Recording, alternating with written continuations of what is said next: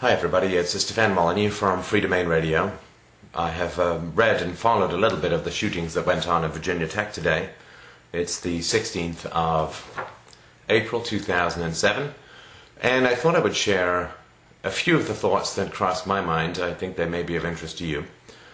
Because, of course, a central goal and requirement of a philosopher is to work towards trying to spread ideas of peace so that we can try our absolute best to live in a world where these kinds of appalling murders do not continue to happen and where we can live in some kind of peace and security. So I thought I would share some thoughts about these shootings and you can let me know what you think.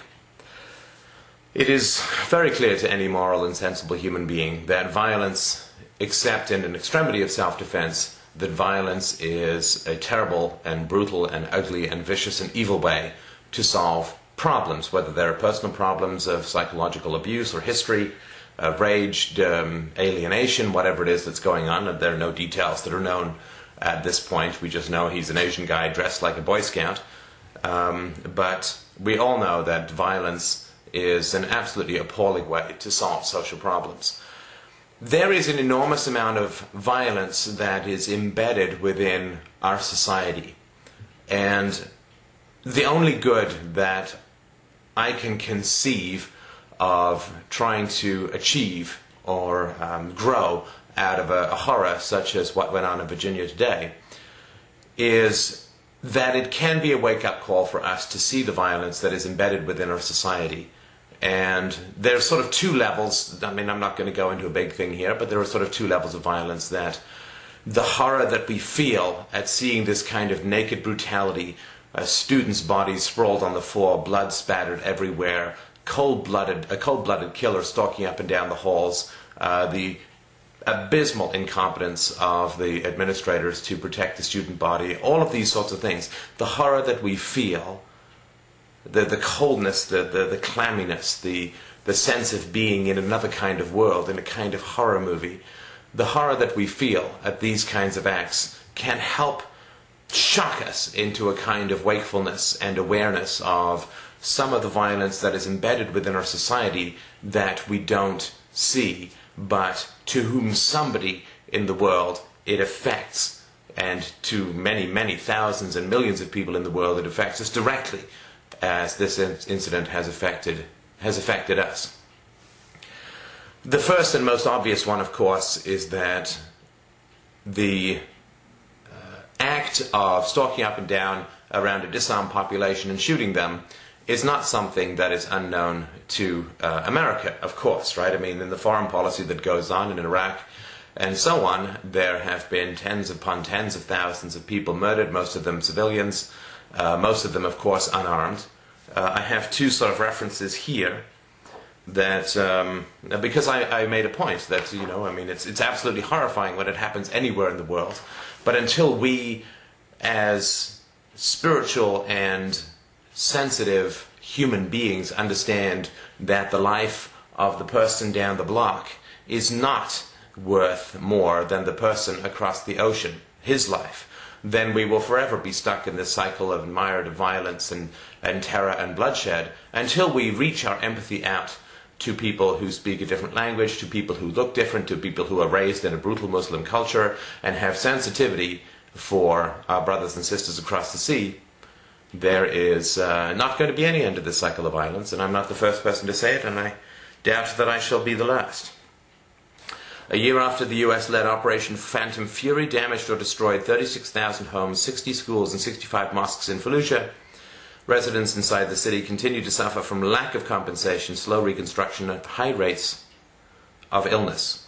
The study for the Center, sorry, the Study Center for Human Rights and Democracy based in Fallujah estimates the number of people killed in the city during the US-led occupation in October and November 2004 at 4,000 to 6,000, most of them civilians, mass graves were dug in the outskirts of the city for thousands of the bodies. Last week, the Pentagon confirmed that it had used white phosphorus, a chemical that bursts into flame upon contact with air inside Fallujah, as an incendiary weapon against insurgents. Of course, only insurgents were murdered. Washington denies that it is a chemical weapon as charged by some critics and that it was used against civilians. And you can read this endless amounts of this stuff that's out there. One wrong does not justify another wrong, but the horror that you feel with regards to murders inside your own country of people who you can identify with should be proportionately greater, I would say, relative to the number of the dead. I think Iraq has a population of about 30 million, America a couple of hundred million, so it's about 10 times.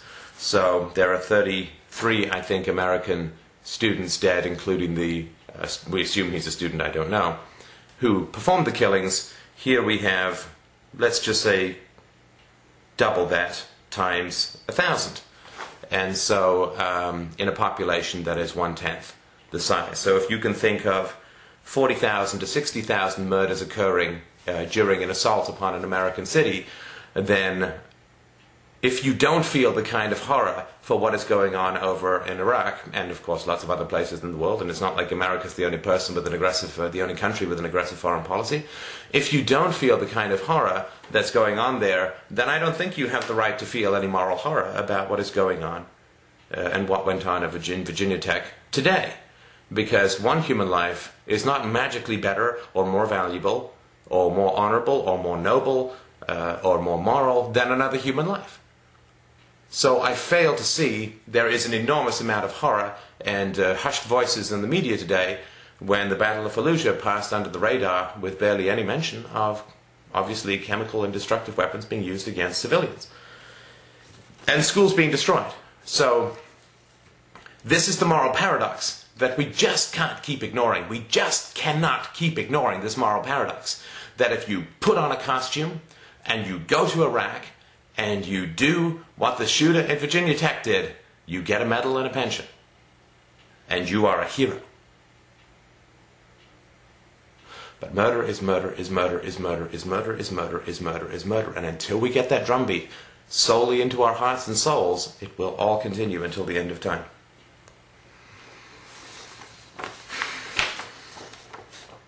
US soldiers killed at least 13 Iraqi civilians who marched on a school west of Baghdad to demand the troops leave the building and get out of Iraq. Doctors and witnesses said uh, on Tuesday, this is a bit more recent, oh, sorry, this is uh, out of um, this is out of 2003. Medics said 75 were also wounded in the march by more than 200 protesters on the school after Muslim prayers on Monday evening in Fallujah. Some witnesses put the death toll as high as 17. Residents said the marchers were unarmed. US forces said the troops opened fire only after they were shot at by a group of gunmen armed with AK 47 assault rifles.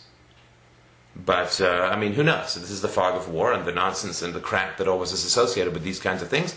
But these are people in a school uh, who are protesting, who are gunned down, and some say unarmed, some say armed. Who knows, right? But this is uh, a 20 year old or 22 year old American kid who's been stuffed full of all of the vile propaganda of militarism and whose uh, pay and training and weaponry is paid for by money extracted from the US citizenry at gunpoint through tax laws and the threat of prison. And uh, this guy is a hero. He goes and shoots unarmed uh, people uh, half a world away, and he's a hero, gets a medal, and he comes back, and everyone says, What a great guy you are. How many people are going to put yellow ribbons on their cars to support this shooter, this monster? Uh, out of Virginia Tech? Well, nobody, of course. It would be her you would get your car trashed. But the um, poor, deluded, and morally questionable, to say the least, souls who are over there pulling triggers because their leaders tell them that they're bad people, point, shoot, kill. Well, this is a hitman. And this is something that if we only have compassion for our tribe, our country, our race, our kind, then this tidal wave of violence back and forth throughout the world is going to continue and it's going to continue to escalate. And it's a hard thing to ask for because, of course, we're trained from day one to only and only really have empathy for those who are like ourselves. So if someone a town over gets shot, then there's absolute horror. If somebody who is your brother gets shot or somebody who is your child gets shot, then there is horror and there is agony, and there is searing pain, and there is the crying out of why. And the problem with that, of course, as we all know, is that everybody is somebody's son, everybody is somebody's brother, everybody is somebody's sister, assuming we're not single children, all of us. let's have a look at um, the man who ordered the war, President Bush, in his response to the shootings today. In Washington, the House and Senate observed moments of silence for the victims, and President Bush said the nation was, quote, shocked and saddened by news of the tragedy. He said, Today our nation grieves with those who have lost loved ones, loved ones. We hold the victims in our hearts. We lift them up in our prayers and we ask a loving God to comfort those who are suffering today. I don't recall a single time that he's ever said that about any of the hundreds of thousands of people who have died or the hundreds upon hundreds of thousands, if not millions of people who've been displaced by the invasion of Iraq, the destruction of the infrastructure, and the destruction of the homes and the wholesale slaughter of the civilians. I don't believe that there's been a single prayer that has ever been said by the president to the victims of his war. I don't believe that I've ever heard a single America include a single American include the prayers of Iraqis in their uh, nightly benedictions to a loving God to comfort those who are suffering today. And you don't have to. You don't have to do a thing. You can continue to feel that those who are closer to you in nationality, geography, race, gender, doesn't matter. You can continue to feel for the rest of your life that those who are closer to you are the ones who have more value.